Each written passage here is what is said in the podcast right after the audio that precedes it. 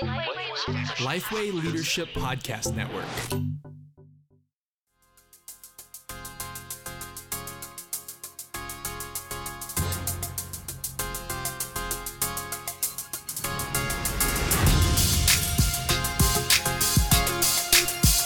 Hello, and welcome to this episode of Making Disciples with Robby Gallaty, a resource to equip and encourage leaders to make disciples who make disciple makers.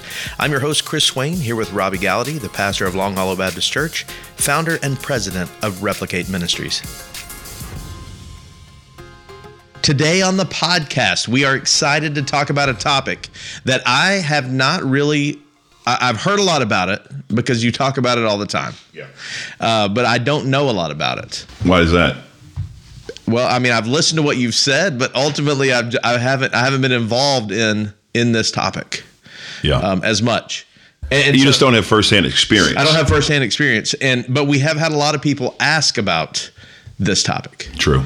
And so, without further ado, let me tell you what the topic is because I know there are people listening and they're sick of me saying the word topic. Yeah. They want to know what I'm talking about. So, we're talking about Israel, the place, Yeah. The land, the location, the land.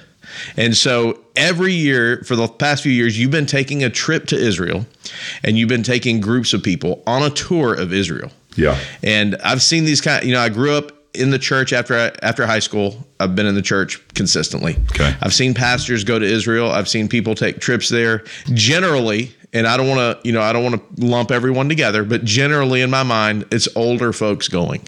Normally. Normally. Why do you think that is? I have no idea. I honestly don't know. It's not cheap for but, one. but it made me th- well it's not cheap so there's a cost factor it's cost. It costs but money. i always thought okay why are these older folks wanting to go to israel and then and now that i've heard you talk about it and i've seen pictures of your trip it really took a multimedia age a social media age for me to understand because i see you standing in places and talking about stuff and i'm thinking wow that that could be amazing. Yeah. So you take trips. You've taken a trip to Israel. What we want to talk about on the, you know, why would we talk about this on a disciple making podcast? First of all, okay.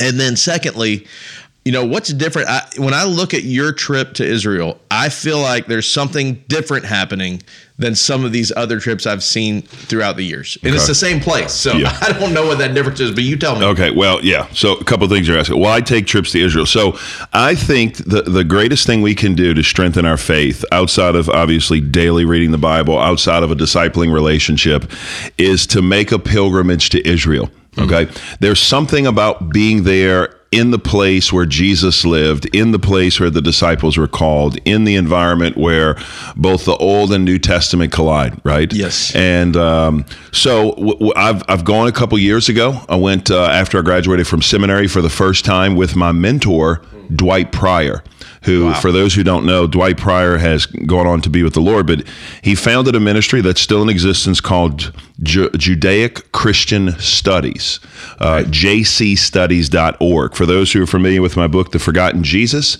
I actually dedicated the book to Dwight. A lot Uh, of research came from Dwight's hard work. Oh man, this guy is. Uh, his story is he was in the New Age movement years ago. He was one of the high priestesses of the New Age movement. He was Priestess? Or a priest, a priest, sorry, priest, high priest, one a priestess.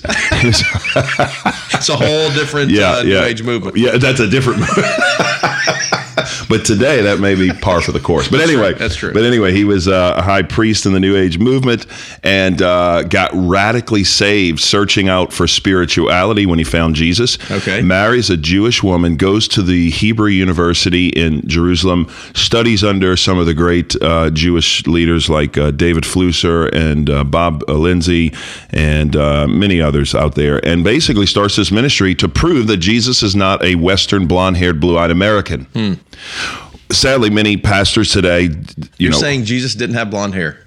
no, I can Oh, almost. I'm almost certain he didn't have My blonde hair. paradigm has just shifted. Well, it, so so here's the deal. Not only is Jesus not a blonde-haired man, he is an Eastern rabbi who thinks and talks and teaches very differently than we do in our Western culture today. So what I like to do with this trip is I like to bring people to the land. Now, here's the thing about the land. You can go to any trip to Israel with anybody.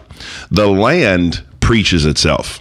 Okay. Really? Like yeah, I mean you and I could just go to the land and look at sites and, and see things and it's So, do they have it set up as someone who's never been? Do they have it set up to where if you go to a location, they've got a sign out front that says this is where so and so happened. It, yeah, it, it's some of the places they do, some of the places, but it's just one little paragraph. Gotcha. You know, this is where the traditional site is, where Jesus fed the five thousand. Okay, gotcha. So Okay. there is some. So I'm just thinking. I hate to use the term, but as a tourist Yeah. In Israel, are they looking at that as tourist stops? Uh, yeah, I mean, you would go to some of those stops. Right, Yes. gotcha. Okay. Here's what I think uh, is was the benefit of going with Dwight Pryor, and the benefit of going with someone who knows the Eastern culture and makes those connections from old to new. So what I've tried to do with our trip is is we try. I've tried to basically move the audience or move the people through a process where we start Chris in Caesarea. Okay, Caesarea by the Sea.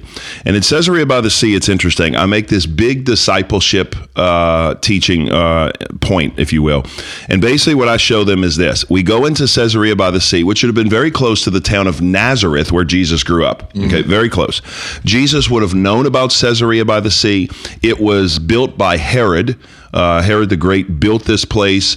Uh, it was the city where Pontius Pilate lived most of the time. The reason why is it was a port city, so you could go west real easily. So how far away from Nazareth is this? Uh, I'd say probably um, 10 miles, maybe. Wow. Oh, it's So very it's close. really Yeah, maybe 15 miles at the most. So this very is a close. big Herod built, for lack of a better term, port where a lot of stuff is taking place because at Huge that city. time, you know, anything on the water where you could ship out and bring, I mean, you know, massive thing. yeah, huge we- city. And we don't hear about it much. We don't hear about much, but I tell you what's interesting. We bring the tour. We start the tour off like Right. this.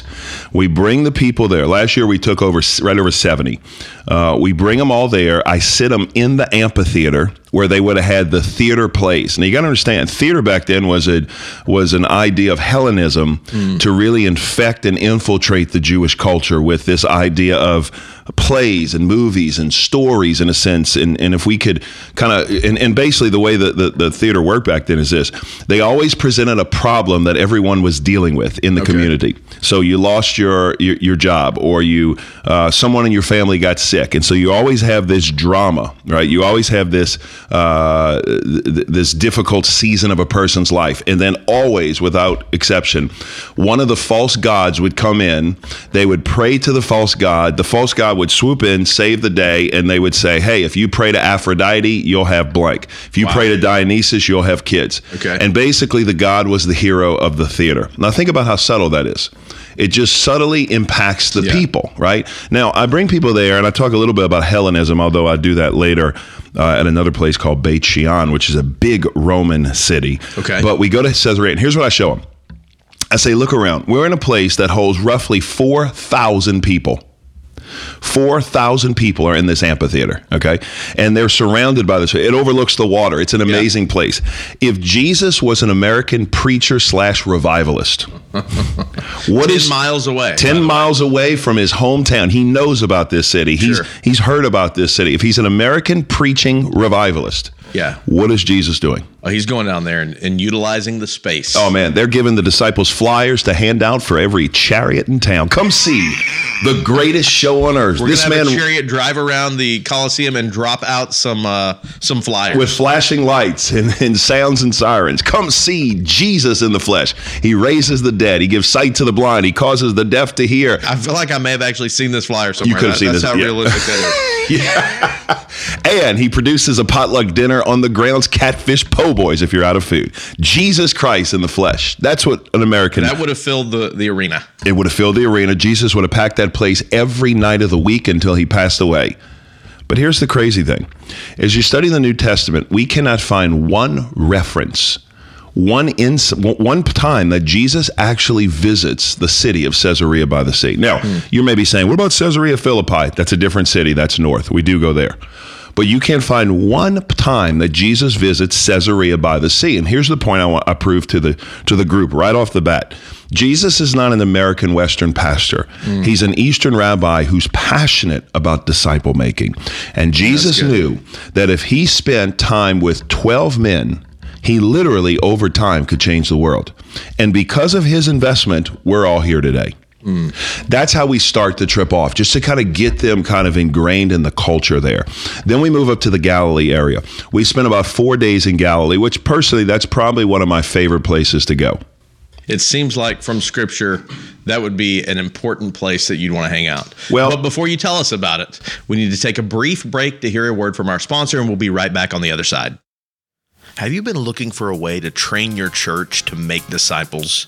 Our team here at Replicate, Robby Gallaty, Candy Gallaty, Tim LaFleur, Gus Hernandez, and myself, Chris Swain, have put together a digital discipleship blueprint. We've taken our live event that thousands have attended, thousands have been impacted by, and we've put it together so that you can get it and watch from the comfort of your own church and show this to your people and use it as a training tool. You will learn how to plan, formulate, and develop a disciple making culture in your church and its ministries. You can check it out at replicate.org slash buy blueprint. B U Y blueprint. Replicate.org slash buy blueprint if you'd like to check out the digital discipleship blueprint. And we're back talking about Galilee. So apparently, this is one of your favorite places to go. Uh, again, it's it, just thinking through scripture. I can understand why it might be, but tell us. It's the only place that sounds very similar to my last name. Yeah. And it's the only time when people can get my last name right. I when feel I like say if you were of a certain denomination, you might change your name to Robby Galilee. It had a ring to it. Robby Galilee. Yeah, close. No. So we go to Galilee. Couple couple big things happen there, obviously. Jesus spent most of his ministry in Galilee.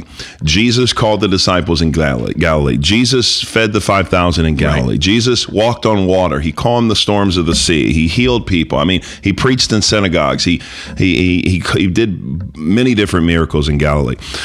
One of the neat things about Galilee is we go out to basically a place where we can say without question this is where Jesus would have been. Now, a lot of places in Israel you can speculate. Right. They have like A, B, and C sites. Okay. C is we don't know for sure if he's been here at all. Sure. B is we can say roughly with with with with some certainty Jesus probably was here. Yeah. An A site is when we go to certain sites, and there are a few, a few of them. When we go and we say we know for sure Jesus would have been here. Hmm. We know for sure his footsteps would have he would have walked through this Yeah. place.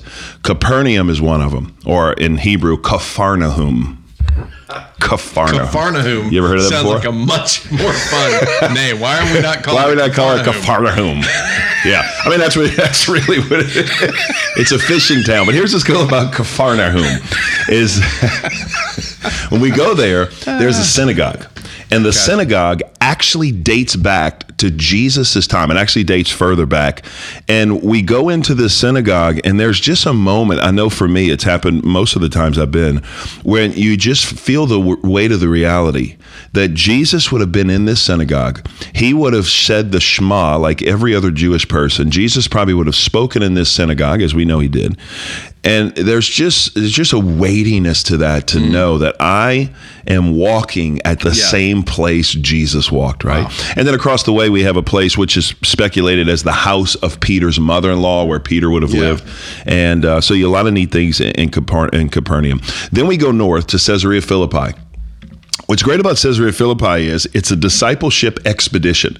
We take our group there, very similar to Jesus taking his guys there. Now, what I show people on the trip is when you go with me, you get a booklet, and uh, you get a book with maps, and you get a book with pictures, and you get a book with blanks, and you get a book with a reading plan. And the reason I do that is because I found that in with trips in the past, you go with a Bible in one hand, you go with a journal in the other hand, you got a map in another hand, Yeah. you got to pull out in another hand, you got a backpack. I mean, it's just too many things, just way too many things. So we take this book, and as we're driving in the bus, hmm. 26 miles Yeah. from the Galilee area to Caesarea Philippi. I show them that this would have been a two to two and a half day journey by foot. Here's why they have to go up and down the mountains to get there. Yeah. We drive in a bus, it takes us, you know, an hour. It would have taken them two to two and a half days. Very difficult journey. But no Jewish person would have ever gone to uh, Caesarea Philippi. Why do you think so? Well, I have heard a recent sermon that may give away that answer, so I'm not going to answer. But I think it has to do with the pagan. Well, I don't know pagan gods, but just the the the way that, False gods. the false gods. Yeah, that that uh, that area kind of was the hub for some Oh man, worship. I mean, Caesarea Philippi is one of the most impactful places to go, Chris. I'm just telling you because what happens is you can hear about it, you can hear sermons about Right. it, but until you actually go there, and what we do is we go and we sit outside the platform, Mm. do a little teaching, and then we walk up to the top of the platform, which would have been the epicenter of paganism. Wow. Caesarea Philippi was a place where it was a buffet of gods back then. In fact, when you look at the mountains, uh, you can just go online and search. You see all these little niches or niches in the mountain where they had false uh, pagan gods, false gods, just all so over they just there. had a little statue or idol in each one of those places. Yeah, paying homage to the gods, right? And you know the Greeks and the Romans very similar. They they couldn't decide on which god was God, so they just chose them all. Yeah. let's just let's just take them all. I roll the dice and we can just Take them all. Why not? Right? If you if you're in trouble for this, you got a hurt foot for this, a stub toe. You pay for you play you pray to that. one. But anyway, so uh, but the centerpiece of their worship of false worship was the god of Pan, the false god of Pan, which was half goat, half man, and they had this whole temple to Pan, and they had this water area, this kind of pool that would pool up from a spring below, and they didn't know this obviously at the time, but the water would swirl. They thought it was the working of the gods. They didn't realize that it was a spring below, but they Yeah. didn't know that. But at the time, they thought it was a, a, a swirling of the pool. And uh, I think archaeologists have found that the water content was high in hydrogen, which produced this effect that I'm going to tell you about. They would sacrifice goats, they would throw the goats as offerings into the water. If the blood of the goat turned clear, the offering was uh, re- re- accepted. If the blood of the goat remained red, the offering was rejected. Hmm. So you have this offering of goats and dead animals and, and blood everywhere. But in addition to that, they believe that if they engaged in sexual activity, because the god of Pan was a god of sex and, and fertility, that, that Pan himself would come back from the underworld. Hmm. And what they did is they labeled, you ready for this? They labeled that pool that had the swirling water where the animals were sacrificed. They labeled that pool, you ready for this? The gates of Hades. Ah. Okay. The gates of Hades. That was now why is it called the gates of Hades? Because it was the gate or the entranceway to the underworld. Okay. Hmm. Now you gotta understand, Hades is not what we think today. We think Hades is hell. It's not hell. It wasn't hell for them back then. Right. Hades basically was this idea of a place where both the righteous and the unrighteous were as a holding place until the Messiah returned. Hmm. And you know this from the story of Lazarus and the rich Right. man. You remember this? Yes. So the rich man is seeing Lazarus, and for some kind of way, they're talking to each other, separated by a chasm. Right. Abraham's where all the righteous are, the rich man's where all the unrighteous are, and basically it's a holding place in Hades. So Hades was the underworld. It was a place where death held you and contained you. Okay. So I take the group there. And what I show them is Jesus, and you can't listen, I could tell you this now, but when until you go, Chris, you'll see the impact of this. We go there, and I say Jesus has took them on a two and a half day journey to give them the midterm exam. Hmm. the midterm exam, and the exam. I mean, it's a pretty hefty exam. Two questions, Chris. 2 questions. That's all the exam. You miss one, you get a fifty. now is this an exam essay or is it just a No, I think it's an oral exam. Multiple choice. Oh, it's an oral exam. There's no more multiple exam, choice. no multiple choice. One question. Okay, One question for 50, per, 50 points per question here. You got two. here. They go. What are these questions? Here are the questions. You ready for this? Who do people say that I am? Okay. So a couple of them start spouting off. You know, some say uh, some say John the Baptist, some say Elijah, some say one of the prophets, some say Jeremiah. Okay. And uh, the reason they thought John the Baptist is because Herod Antipas, who killed John the Baptist, thought Jesus was John the Baptist reincarnated. So he thought, man, I killed this guy. He's come back again. Uh, some thought he was Elijah from the Malachi passage. Some thought Jeremiah was just a prophet. But then Jesus gets more pointed with his question. He says, Who do you guys think I am? Who do you say that I am? And Peter stands up and gets it right. He says, You're the Christ, the Son of the living God. Now, that word living is so impactful, and you don't get it unless you're there. But what I think what Peter's saying is this You're the Son of the living God, not like these dead idols around us, not like this garbage around us, not, not like the filth that's going on in this town. Hmm. You, you got to understand, Caesarea Philippi would be like going in the middle of the red light district and during Mardi Gras at midnight on Bourbon Street. I mean, it's it's just not a place, a good, It's not you upstanding. envision Jesus hanging out with no, disciples. in fact, the disciples walking there probably said, "Are we? what is happening right Are now? we going to here? golly, if my dad, you know, David, I mean, uh, Bartholomew, if my dad found out we're going here, he's going to kill me. You know, I mean, that's the kind of mindset there. And when Peter says you're the son of the living God, Jesus says these words uh, Upon, you're Peter, Petros, and upon this rock, Petra, I'm going to build my church, my ecclesia, my movement, and the gates of Hades will not prevail. Now, for years, I looked at that as the gates of Hades are going to kind of overcome us. They're going to prevail over us. They're going to attack us. That's not what Jesus is saying, I don't think. The word prevail means to stand strong, to be fortified. Mm. So, what Jesus is saying is not we wait in our pretty buildings and our comfortable churches and just hope the devil disappears out there. Hmm. He's not saying let's sit back idly and just wait for the return of me or the rapture to come, whatever comes. He, he's not saying that. Mm-hmm. What Jesus is saying is, because I have conquered death, hell, and the grave, I have opened the gates of Hades now. They will not prevail, meaning they're not going to keep you within. See, what a gate does is it not only keeps people on the outside, it confines people within. Wow. And you got to understand what Jesus is showing us here. The gates of Hades was the holding place for death. Mm-hmm. And when Jesus, and, and the reason I know this is the very next thing Jesus talks about, it says, from that point on, he begins to talk about his death, how he's going to be crucified and rise on the third day. So, mm-hmm. what Jesus is saying is this, without saying uh, too much about it, Jesus is saying this the gates of Hades has held people for a long time because of the enemy and because of sin and because of destruction in the world. But now that I've conquered death, hell, and the grave, the gates of Hades will not contain you. And what Jesus is saying is this is not a passive command or an encouragement. This is an active mindset of going after and advancing the kingdom. Wow. We're not to sit behind closed doors. We're to take the gospel to the world. We're to advance the gospel. We're not to sit idly. We're to move forward with the gospel, taking light and pushing back hmm. darkness. Why? Because we serve a risen Savior who's conquered death, hell, and the grave. Now, here's the thing if you're not there, all of this is just a story that you read and you sure. know they traveled to Caesarea Philippi and they heard these words but when you're there I'm telling you people get up from that encounter and they are physically visibly moved. Mm. and they think wow. And jesus is saying yeah. What god are you going to serve? The dead god's here or the living god me? Wow.